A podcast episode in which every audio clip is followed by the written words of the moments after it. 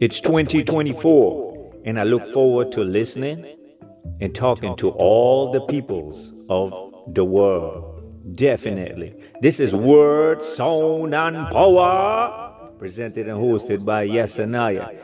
And this podcast show, whether you call the Creator the Most High, the Lord, God, the Sustainer of life, the Redeemer, El Shaddai, we're going to use and learn biblical passages and scripture with historical facts, if needed.